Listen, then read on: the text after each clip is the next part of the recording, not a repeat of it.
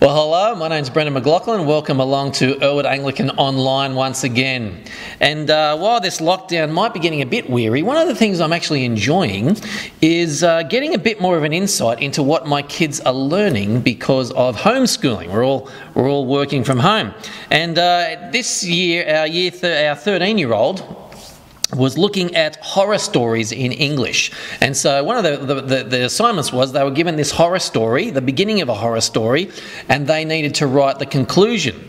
And here's the horror story that my year seven was given. So it's about a, uh, a young babysitter who was babysitting an infant in this big old mansion and while the parents were out for the night, and everything was going smoothly for the first hour. But then the baby kept waking up screaming, and so the babysitter would go upstairs and calm the baby down and put the baby back to sleep. And then a few minutes later, the baby would wake up screaming again. Well, after this happened about three or four times, uh, the young girl rings the mother to sort of say, "Look, this is what's happening. Is it normal?" And the mother says, "Well, no, it's not normal. Uh, what's going on? Is there something unusual? Is the window open? Is there uh, is there something strange in the room?" And the the little babysitter looks around and she says, Well, no, that the window's closed and there's nothing in the room except the cot and the change table and the, the chest of drawers and that clown statue in the corner. To which the mother says, Grab the baby and get out. We don't own a clown statue. Now, I don't know about you, but that year seven story freaked me out. Uh, I reckon that's enough to give anyone coulrophobia. There's your word for the day, coulrophobia. It means a fear of clowns. Uh, now, coulrophobia is actually quite a rare condition. The phobia we're looking at today is not so rare, and that is the fear of evangelism.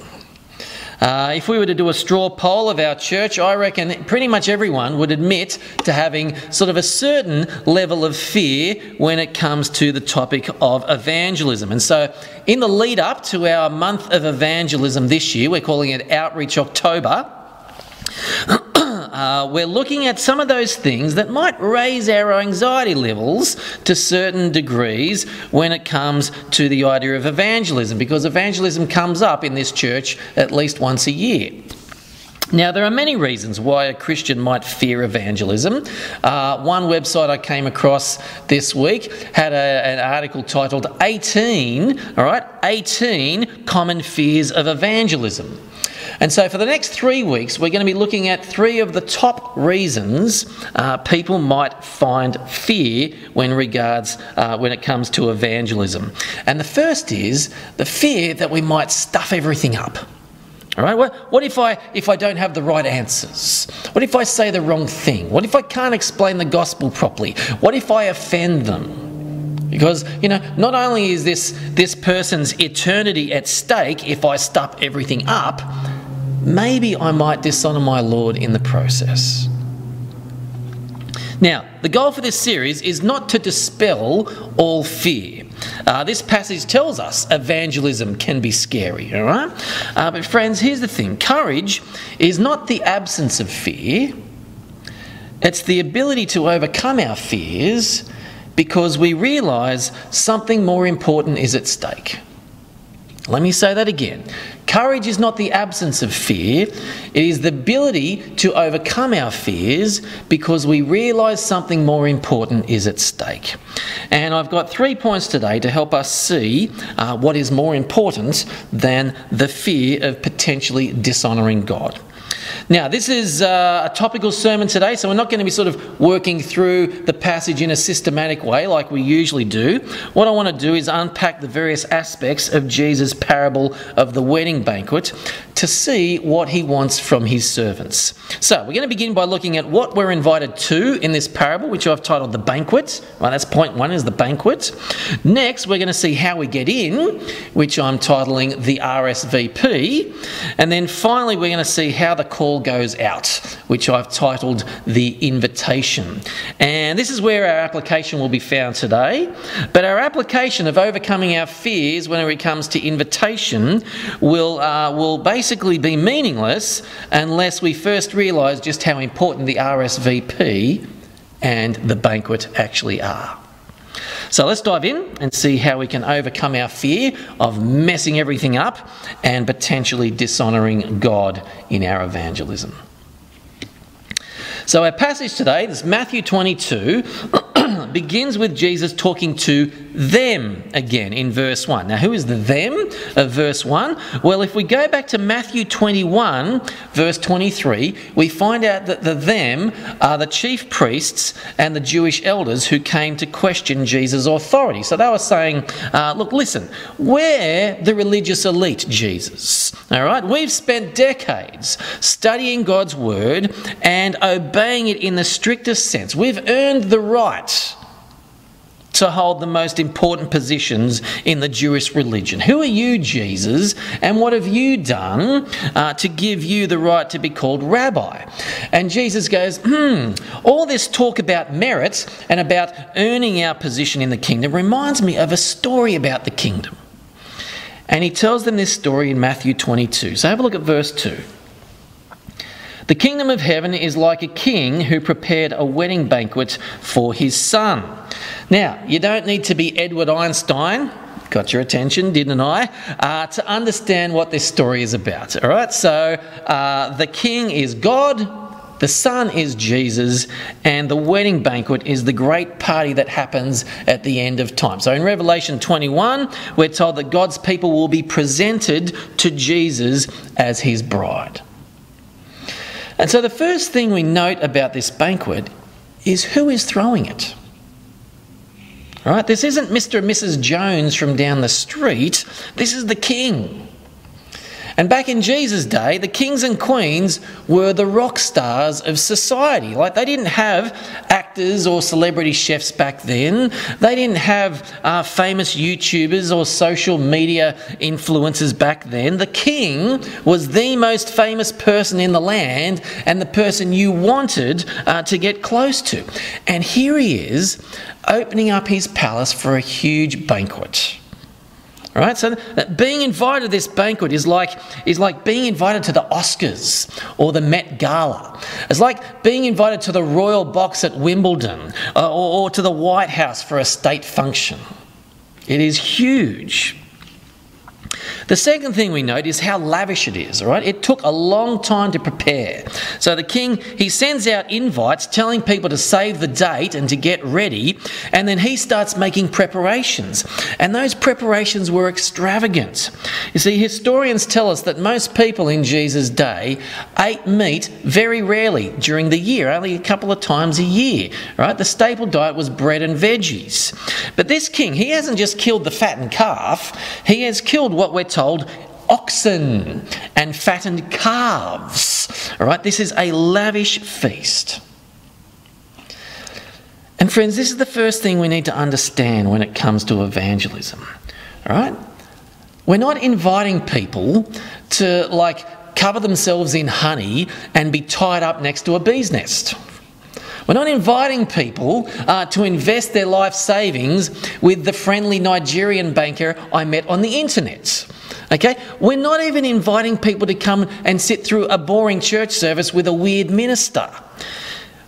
We're inviting people to the greatest event in history.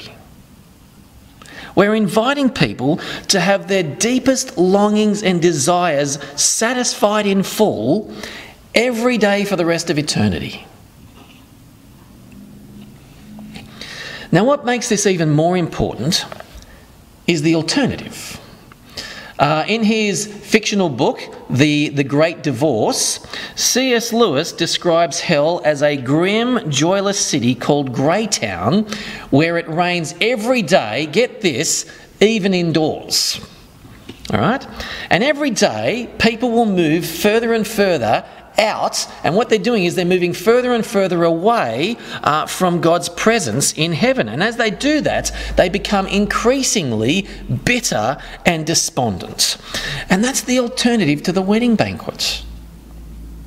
Right? An eternity away from the warmth, uh, the warm presence of our loving and gracious Creator, where every day is more harsh and depressing than the last. Heaven, according to this book, is an eternity of moving closer and closer to the greatest being in existence, where every day is even more joyful and fulfilling than the last. And that's what's at stake with evangelism. right? An eternity of debilitating pain and bitterness and incurable depression for our loved ones? Or an eternity of endless joyful bliss? Now, brothers and sisters, the reason we struggle to overcome our fears of evangelism is because we don't focus on heaven and hell enough. Now, the reason we don't focus on heaven and hell is probably because it's too painful meditating on our loved ones suffering for all eternity. I mean, who, who likes that image bouncing around in their head? But Jesus demands we think about it. Right, have a look at verse 13. The king told his attendants, Tie him hand and foot and throw him outside into the darkness where there'll be weeping and gnashing of teeth. Uh, Jesus demands we think about hell. And the reason he demands that is because it is what helps us overcome our fears of evangelism and invite others to avoid that horrifying alternative themselves. So, that's the banquet. Uh, the next question is How does one get into the party that ends all parties? Well, there's a couple of answers, a couple of stages to this question. So, stage one is you simply have to come. Have a look at verse 3. Uh, he sent his servants to those who had been invited to the banquet to tell them to come, but they refused to come. Friends, the thing about heaven is it's not compulsory. If you don't want to go to God's great banquet, then God's not going to make you go to his banquet. Right, think about it this way. Uh, imagine someone is pursuing you romantically, but it's someone you don't think about in that way. All right? Uh, but after repeatedly being put in the friend zone, this person finally says to you, Look, I'm just going to make you love me. Now, is that the right thing to do? No. In the same way, God doesn't make anyone come to his banquet. To get into the banquet, you need to come. Uh, sadly, these people chose not to. So have a look at verse 5. Uh, but they paid no attention and went off, one to his field, another to his business. So understand this. The reason most people reject God's banquet is because they think what they already have is better than God's banquet. They look at God's banquet and they say, eh, I, I, I'd prefer sex and money and power. Or I'd prefer a trade and travel and true love. And so they refuse to come. But that's only stage one in getting this party, uh, uh, coming yourself. Stage two is you need to be properly dressed. Uh, so when the invitees refuse to come, we read this in verse 8. Then he said to his servants, The wedding banquet is ready, but those I invited did not deserve to come. So go to the street corners and invite them to the banquet, anyone you, anyone you find. So the servants went out to the streets and gathered all the people they could find, the bad as well as the good, and the wedding hall was filled with guests. Now, the phrase uh, street corners there in verse 9 likely refers to the crossroads of the city. It's, a, it's that central section of the city where all the roads branch off into different directions. And what type of people would you find at the crossroads? All types, right? Everyone had to go through the crossroads at some point to go to somewhere else. And this is one of the truly magnificent aspects of the Christian gospel it's open to anyone. Right? It doesn't matter how good or bad you are, or how old or young you are, what gender or ethnicity you are, whether you're rich or you're poor. All right? The gospel is open to everyone. And so everyone loves verses 8 to 10 of this passage because it's so inclusive. And that, that, that's what the gospel is, it's very inclusive. But then comes verses 11 and 12. Read that with me. But when the king came in to see the guests, he noticed a man there who was not wearing wedding clothes. He asked, How did you get in here without wedding clothes, friend? The man was speechless. Uh, not everyone loves this bit of the parable. In fact, some commentators think that Jesus didn't originally say this and it was added in later on. But it actually makes perfect sense of the gospel.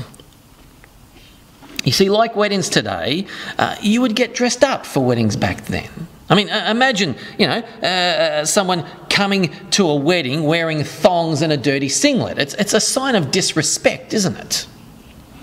But here's the thing The people at this wedding banquet had literally been dragged in off the street uh, just, you know, moments before it started. Now, some of them may not have even owned dressy clothes, but even those who did didn't have time to go home and get changed. So, where do they get their wedding clothes from? Well, the king must have provided it for them at the door. So, yes, God lets anyone into his banquet the good, the bad, and the ugly but he dresses them at the door. And herein lies the central tenet of the Christian gospel, and that is no one gets into the wedding banquet wearing their own wedding clothes, right, based on their own merit. You remember uh, the chief priests and the elders back from Matthew 21 23? They were saying to Jesus, Look, we've earned the right to be here. And what Jesus says, even your greatest righteousness is not righteous enough to get into my banquet. You need me to clothe you. You see, what happened at the cross was a cosmic substitution. Uh, you see, Jesus took all our sin, all our unrighteousness, and he placed it upon himself.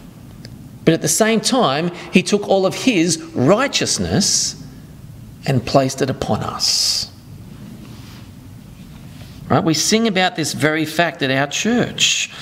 When the last trumpet call shall sound, may I then in him be found, clothed in his righteousness alone, faultless to stand before the throne.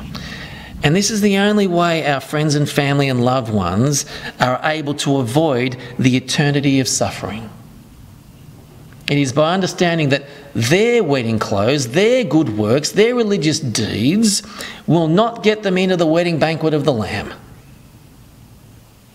The RSV, uh, RSVP for heaven is not based on merit, it's based on grace. We need Jesus to clothe us.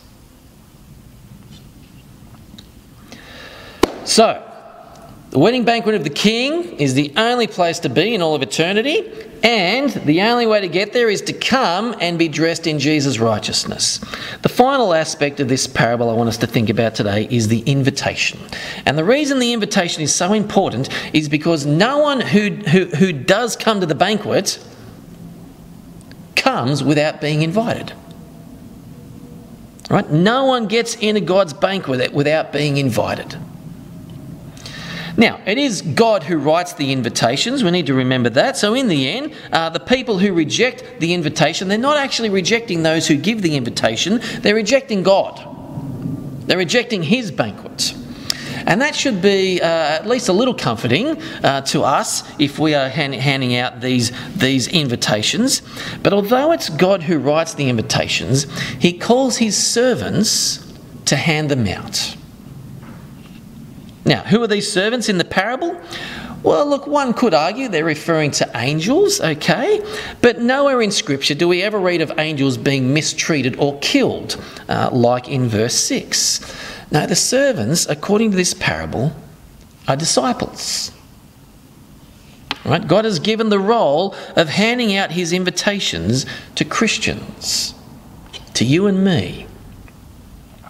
Now we could we could sort of argue about this and go, well, well why God? Why did you you give us uh, such a hard and at times dangerous job? Like, why, why can't why can't you just speak to people directly? All right, why can't you give you know your elect uh, visions or or dreams uh, and, and just just prompt them to walk into church off the street? Well, the answer is God does do that from time to time. All right, so in Acts chapter 10, he sends Cornelius a vision. But even then, that vision told him to send for Peter so that Peter could come and hand him an invitation. See, for reasons known only to God, God has chosen that the main way people come to his banquet is through being invited by one of his servants. Now, we cannot rule out that God might use other ways, but in something like 99.9% of the time, people only come to God's banquet by being handed an invitation by one of his disciples. All right? The reason you RSVP'd to God's banquet is because another Christian told you about Jesus. And to be perfectly honest, folks, I don't think there has ever been uh, an easier time in human history to invite people to come and hear about Jesus. Uh, so, so uh, to, to begin with, a global pandemic means that people are thinking about the big issues in life, aren't they? Uh, they're thinking about how we're not in control of this planet, about how my elderly loved ones are going to survive this thing, about how maybe we need God in times such as this, and about what God might be doing to allow a virus like this to spread. To spread. Now, look, we can't be 100% sure as to why God has allowed COVID 19 to, uh, to, to, to take over, but what we do know in Scripture is that the main reason God sends calamities is to prompt people to turn to Him.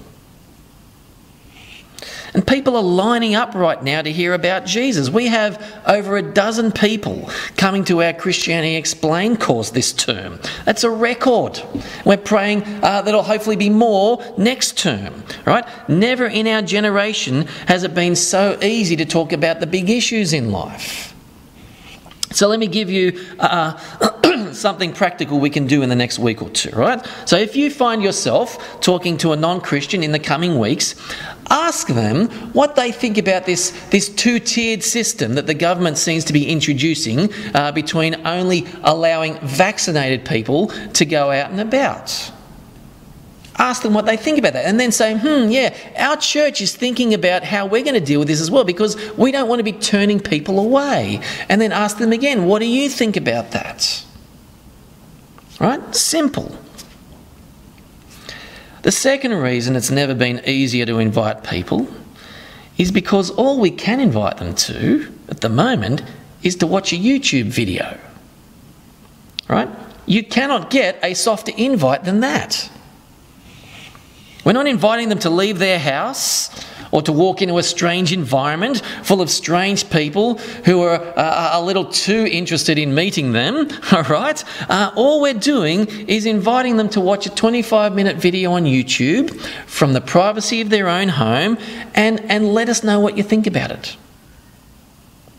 So here again is something else we can do practical for Outreach October, right? So if we find ourselves in a conversation about church, uh, ask if you can send them an email or a text with a link to our church's latest sermon. Right? Uh, say, look, if you've got a spare half hour uh, or 25 minutes, I'd love uh, for you to watch this and just let me know what you think.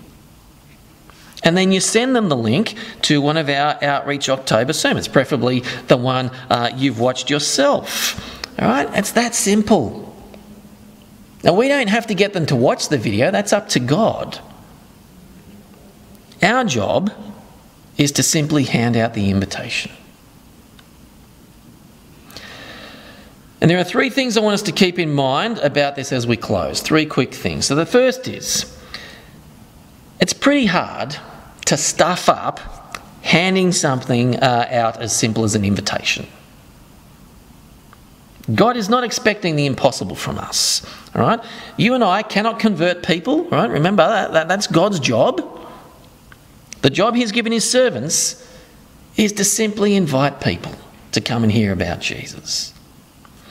Secondly, because God is sovereign, he is in control of the entire process.